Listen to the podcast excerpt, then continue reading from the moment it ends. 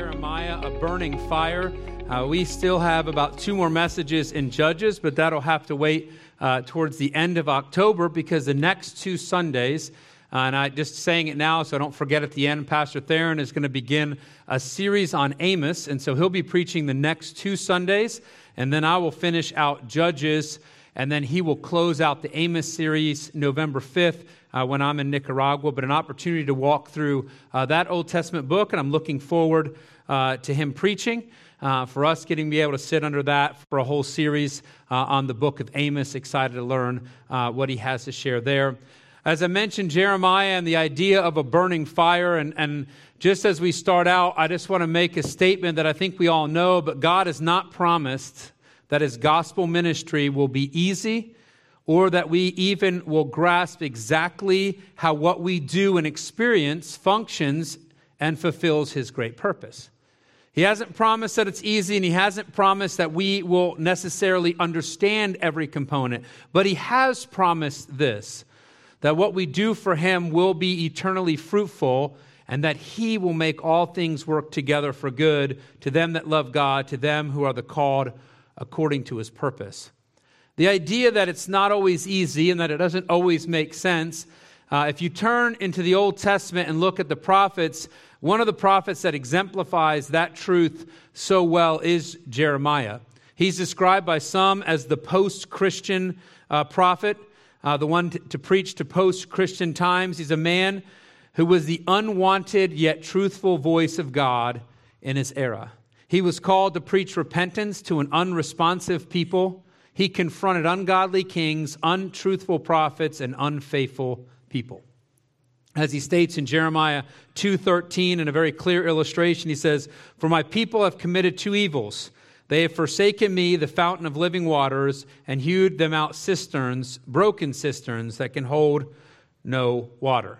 He's constantly called to preach to a hard-hearted people for them to turn from this world's broken and false replica of a God to the only God who redeems, the only God of life. It was a message largely unheeded by Judah, a message of judgment that saw fulfillment in Babylonian destruction and captivity, which was a reality that broke Jeremiah's heart. Uh, Irving Jensen says this By divine design, it was Jeremiah who was called to prophesy in the darkest hours of Judah when Judah as a nation died. He is known as the weeping prophet and the prophet of the broken heart. But he wept not for his own trials, grievous as they were. It was the sins of his nation and the fearful destruction these sins were bringing upon them that broke Jeremiah's heart. So, as Francis Schaeffer notes, Jeremiah provides us with an extended study of an era like our own, where men have turned away from God and society has become post Christian. And it's to this type of people, this ministry, that the divinely called Jeremiah struggled at times to understand and accept his role in giving God's message. He preached 50 plus years, going through, I think, four different kings. He faced opposition and derision, and at times he wondered internally with why God has called him to this task. He wrestles with that thought continually throughout the book. But it is in those instances of distress that we get a window into the prophet's soul, showing the deep personal price that he has to pay for his faith and his faithfulness. And it's to one of these that we're turning this morning, chapter 20 of Jeremiah, to see that battle and understand what it means to truly have a burning fire in your bones to proclaim God's truth, no matter the response or reality in which we live. My goal with this whole message, one, as we walked as a church in ordaining Pastor Theron to the gospel ministry is to be a call in his life that no matter what comes up, that the word of God is a burning fire, but it's also a call to us as a church to have a burning fire, a truly burning fire that we cannot but proclaim Christ no matter what we encounter in this world. So we encounter Jeremiah in the midst of one of his sermons or oracles, uh, preaching the destruction of Judah at the temple. And this is around 606 BC during the reign of King Jehoiakim. If you've ever read Jeremiah cover to cover and you're wondering if it's a chronological history, it is not. So it is based on these sermons and how they fit together and the message that God wants to bring. It's not always set in chronological order at all. So this is early on. In Jeremiah 19, 14, and 15, it says this this is his message. Then came Jeremiah from Tophet, whither the Lord had sent him to prophesy, and he stood in the court of the Lord's house and said to all the people, by the way, he was a prophet and a priest. Thus saith the Lord of hosts, the God of Israel Behold, I will bring upon this city and upon all her towns all the evil that I have pronounced against it, because they have hardened their necks, that they might not hear my words. And he is a weeping prophet, a broken prophet. He's the prophet that had to preach to people who didn't want to hear what he was saying because they had other prophets saying, Don't worry, uh, we're going to be fine. It's not going to be a problem. We're going to get over this. We're going to prosper. We're going to be victorious. And he is almost a singular voice during this time saying, No, that's not what God said. That God has something else for us. Well, a man named Pashur, who is both a priest and the chief officer, hears Jeremiah speaking and he has Jeremiah whipped. In scripture, it says he's beaten. And, really, likely what Jeremiah received at that time were 40 lashes based on what Deuteronomy 25 3 would allow. And so when you see that he got beat, it's not a whipping or two, but instead a formal punishment that took place. And then it says that Pashur placed him in the stocks where his hands, feet, and head were placed through holes which contorted his body and caused extreme pain. Where is he placed in the stocks? It's not in prison, but it's at the gate. There's stocks at the gate. It's the Benjamin Gate, upper northern Benjamin Gate, because they wanted everyone to see what happens to someone that confronts them and speaks of God's judgment. Jeremiah is released the next day, and instead of backing down, he renames Pashur to Magor Missabib. And you, you get extra chicken if you remember that at the end of the service, what his name was. But it means this terror on every side. And, and what Jeremiah was saying was he was reiterating his message. He says, Pashur, you're going to see your friends struck down by the sword. You're going to witness people you know hauled off to Babylon. He himself will be hauled off to Babylon after seeing the Babylonians take all the wealth of Judah and Jerusalem, and that he would ultimately die there and be buried with the friends to whom he, Pashur, had prophesied falsely. I want us to see as he's coming out of the pain and punishment what he did. Yet those strong and bold words from Jeremiah were not all he was feeling or experiencing.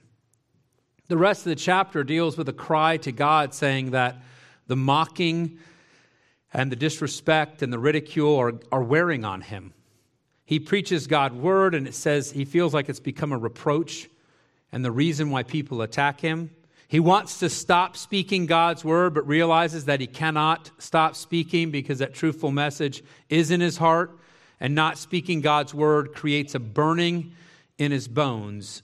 And what they're trying to say is there's such an intensity that you cannot stop a burning word, that he must preach no matter how his world responds.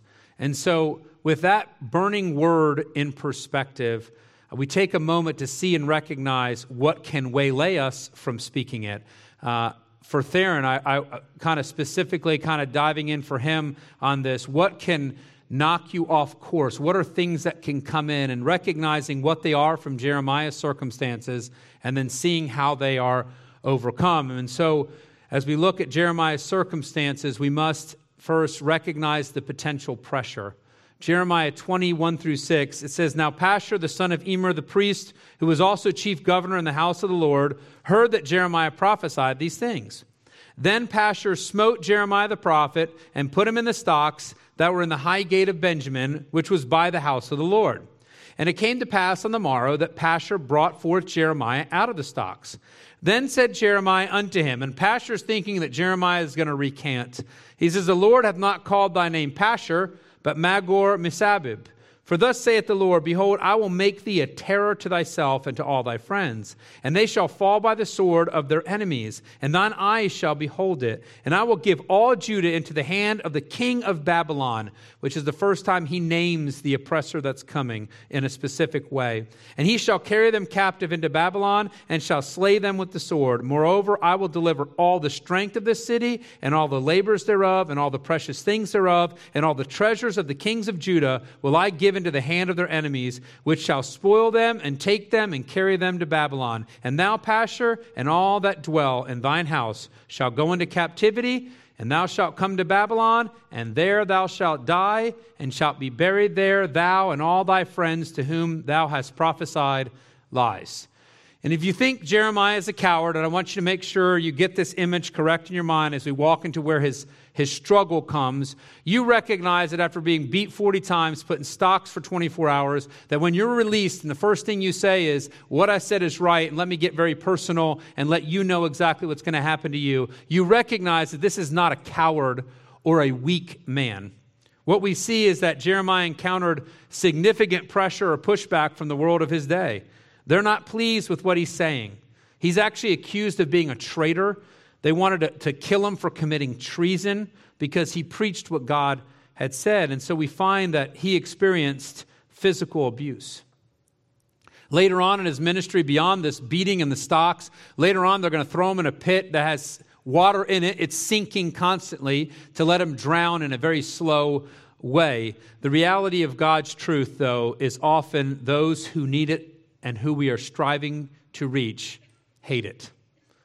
And that's something we have to accept as we bring truth that the world doesn't love truth.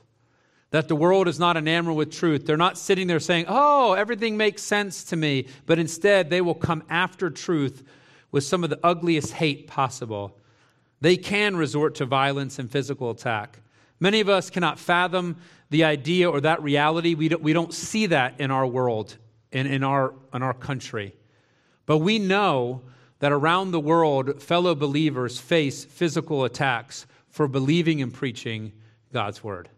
I read the voice of the martyr and go through it, and I'm just shocked by uh, different sufferings that people walk through. I just read of one where they lock Christians up in sea containers in the middle of the desert and give them meager rations. You imagine how hot that gets in there and the suffering that is faced, and yet those people remain faithful uh, to the word. There is a potential for physical abuse.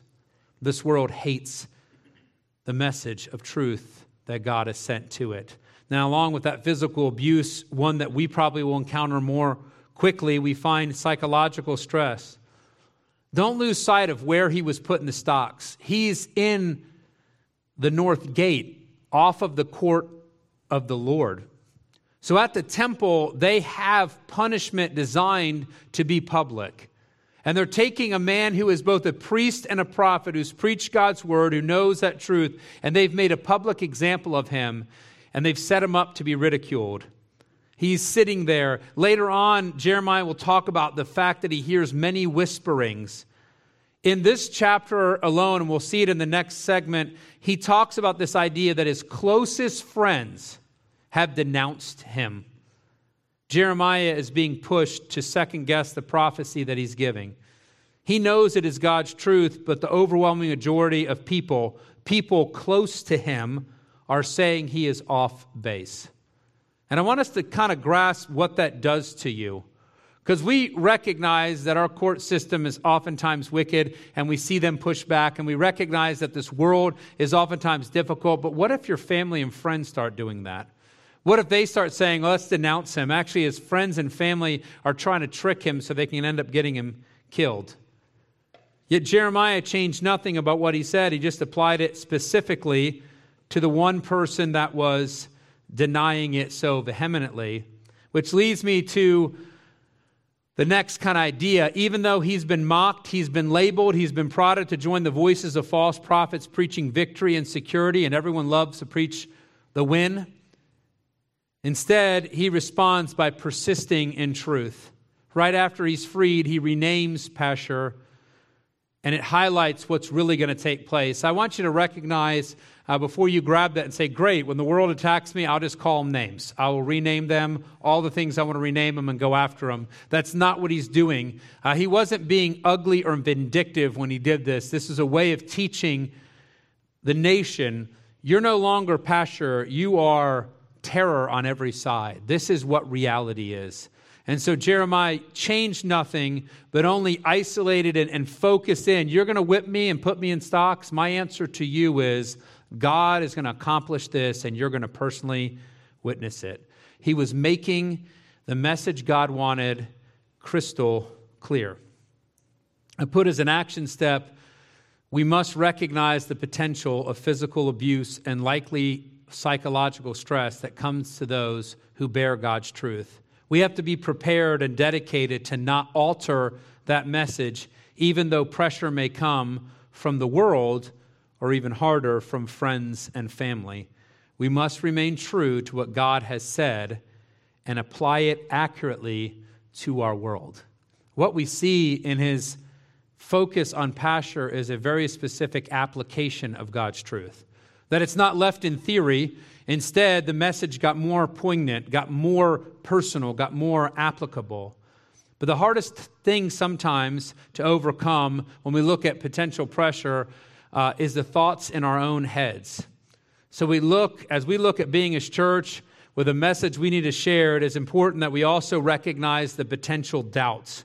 This is the reality of life, is it not? And so I'm going to read portions of chapter 27 through the first part of 9, verse 10, and then 14 through 18, which is this massive self doubt. I wish I never lived. That takes us all the way back to what Job said at one time. Uh, likely was said or thought while he was in the stocks. Again, it's not a chronological order, so it's just laid out there. But let me read that to see what happens when doubts arise? O Lord, thou hast deceived me, he says, and I was deceived.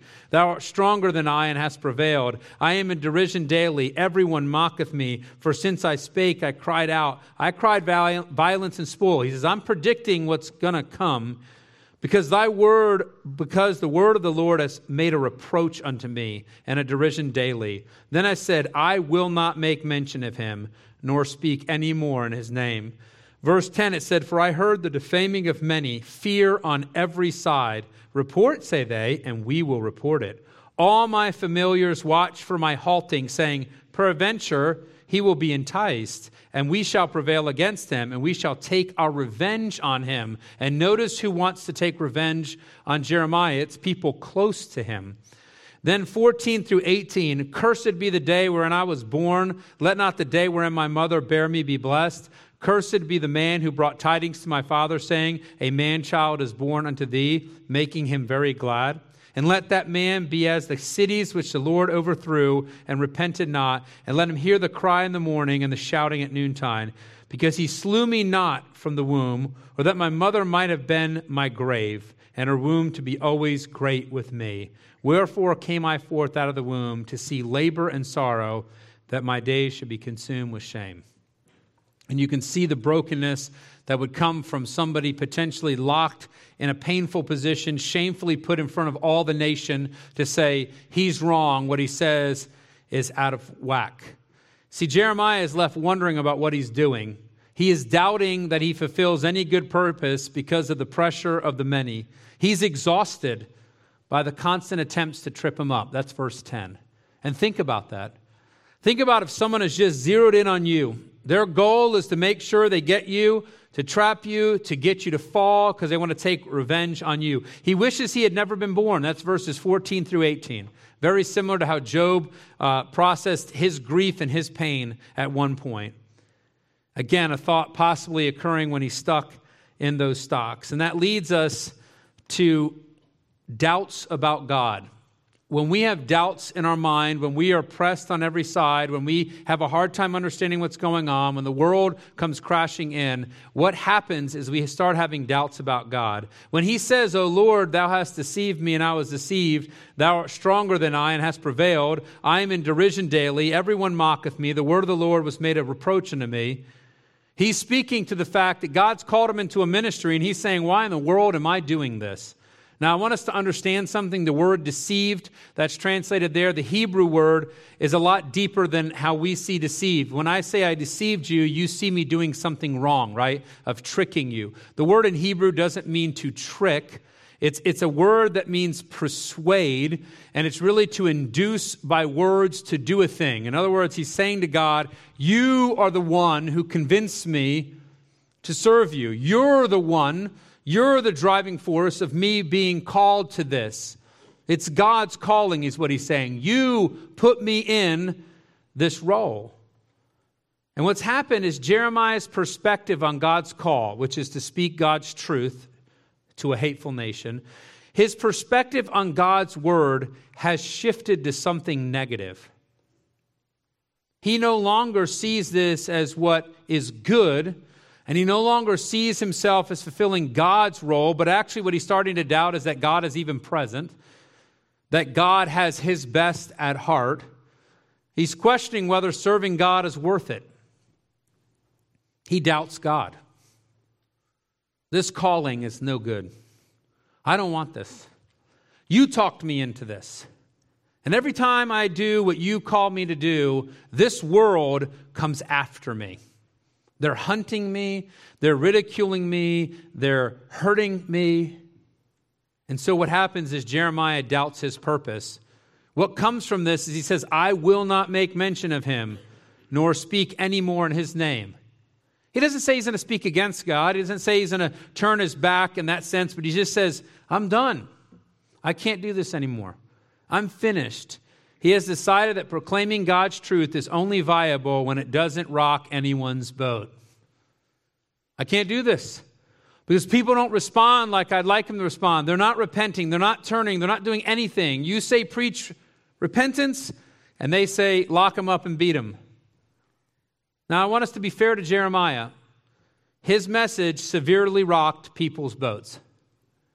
I don't think we even grasp, our, in, in case we're thinking this, we are not even at the point of preaching to people who are as resistant as the people Jeremiah was preaching to. Judah had locked in on false prophets. They had locked in on a lie, and they had set that up first. Jeremiah is speaking to people that don't want to listen, and everything he says rocks their boat. I put in my notes for action step, we need to recognize the potential for doubt that can come over us. And to be completely direct, we tend to doubt a lot faster over a lot less resistance than Jeremiah faced.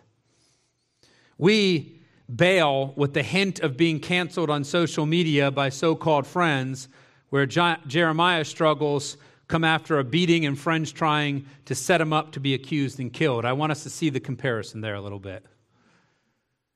So don't, don't think you're in a Jeremiah moment because someone defriended you on Facebook because that doesn't count as facing any sense of pressure. But I understand pressures come. The idea is this we're not just to preach God's word when everyone's happy with it. We have to see the damage that comes with doubt and discouragement. I want us to understand that that doubt and discouragement is Satan's playground to render us ineffective, to prod us to quit. Because what we learn from Jeremiah's circumstance, one, we understand who he is. We understand how brave he was, how courageous he was, how persistent he was. We also see what pressure does to somebody.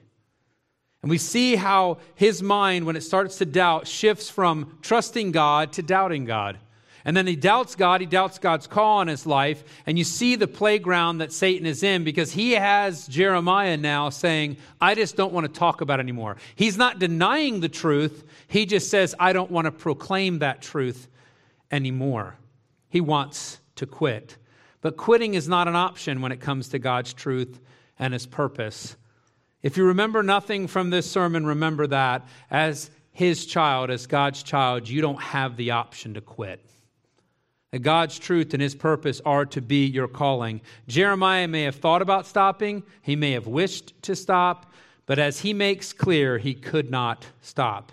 And neither should we, because we must recognize the pressing call and message. Jeremiah 29, the end of it, and then 11 through 13. When he thought to quit speaking, proclaiming, sharing, preaching, testifying, witnessing, he found that he could not. Let me read 9b. But his word was in mine heart as a burning fire shut up in my bones, and I was weary with forbearing, and I could not stay. And when I mention that it's a burning fire, and what Jeremiah is communicating is, I know God's word in my heart.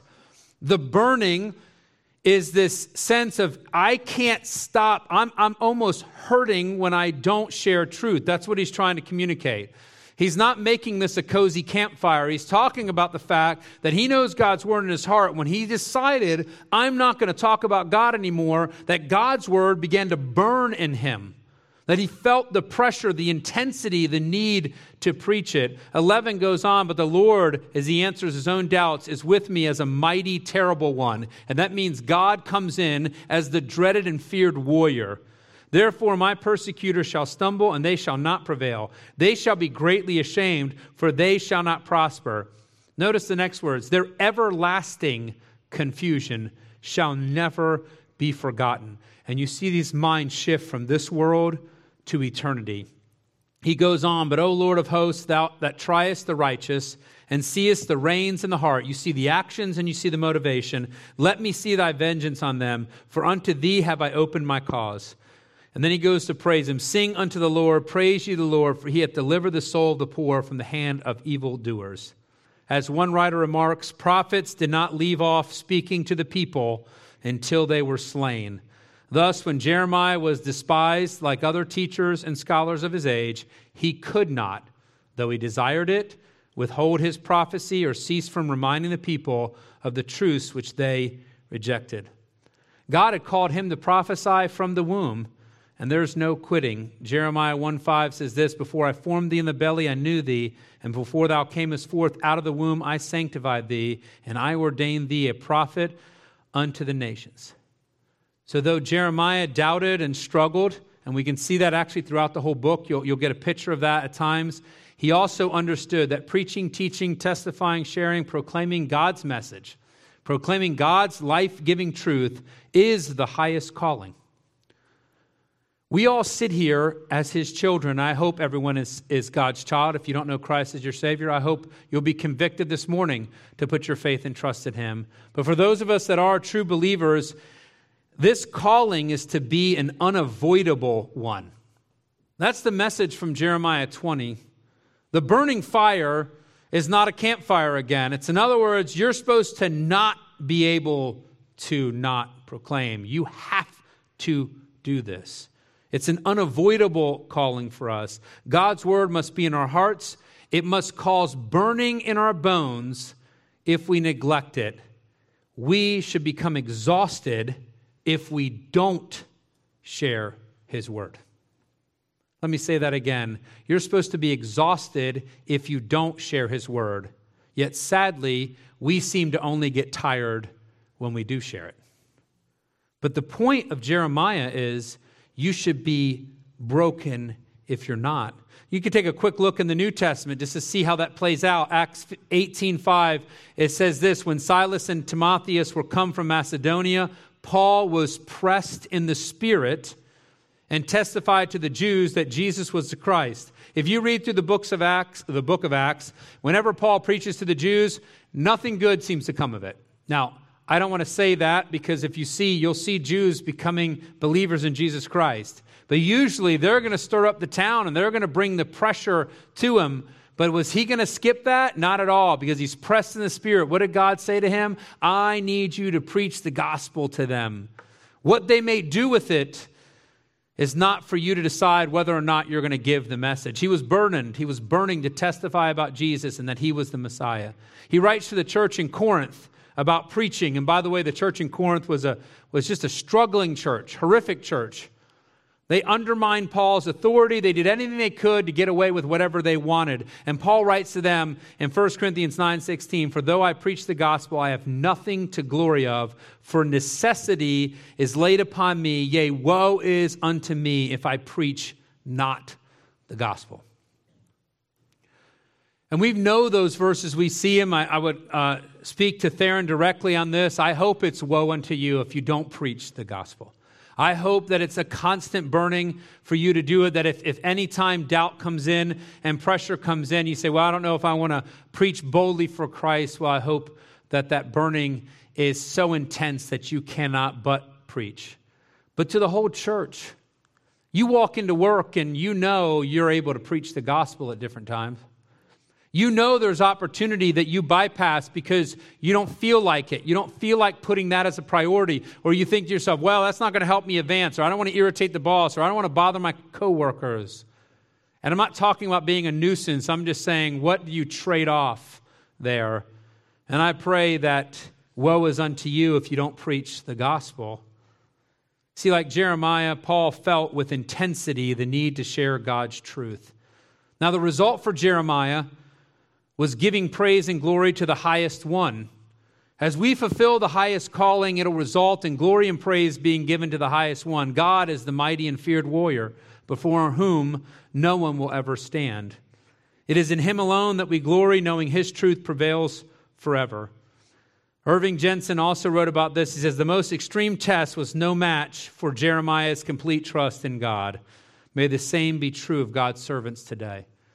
See, he felt pressure crashing in on him, and the doubts in his mind just started swirling. And, and let's be honest, we all know we have doubts that come in our mind.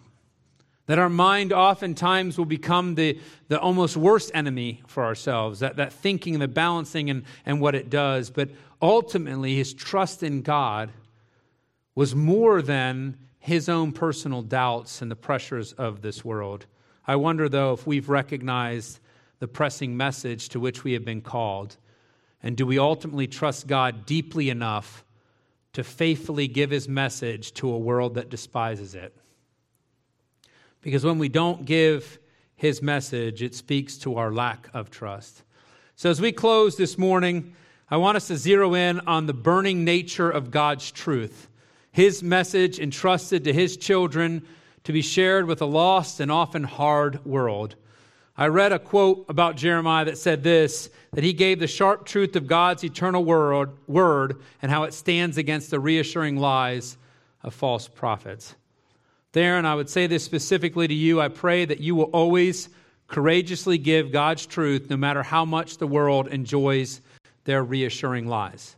I pray that you'll never let the pressure and doubts of this world dull you to the call in your life to preach His truth boldly. And to the church, I hope as God's children, we trust God deeply enough to share his gospel message of eternal life consistently and boldly to a dying world. As I prepare to close in prayer, I want to leave us all with a thought to ponder when it comes to this burning word. Just something to, to process when you go home, something to think about. Because again, the burning word is that if I don't preach, I should feel a burning intensity to preach, to share, to testify. And here's my question for us all, and then I'll close in prayer. Is God's message a burning in your bones, or can you barely feel the heat?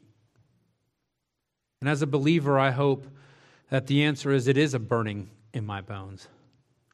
Because I can share this if you're not sharing God's word and you feel no heat at all, well, then as Paul writes to Corinth, you better examine yourself to see if you're of the faith. Because as God's child, his message must be a burning in our bones. It must be something that we have to proclaim.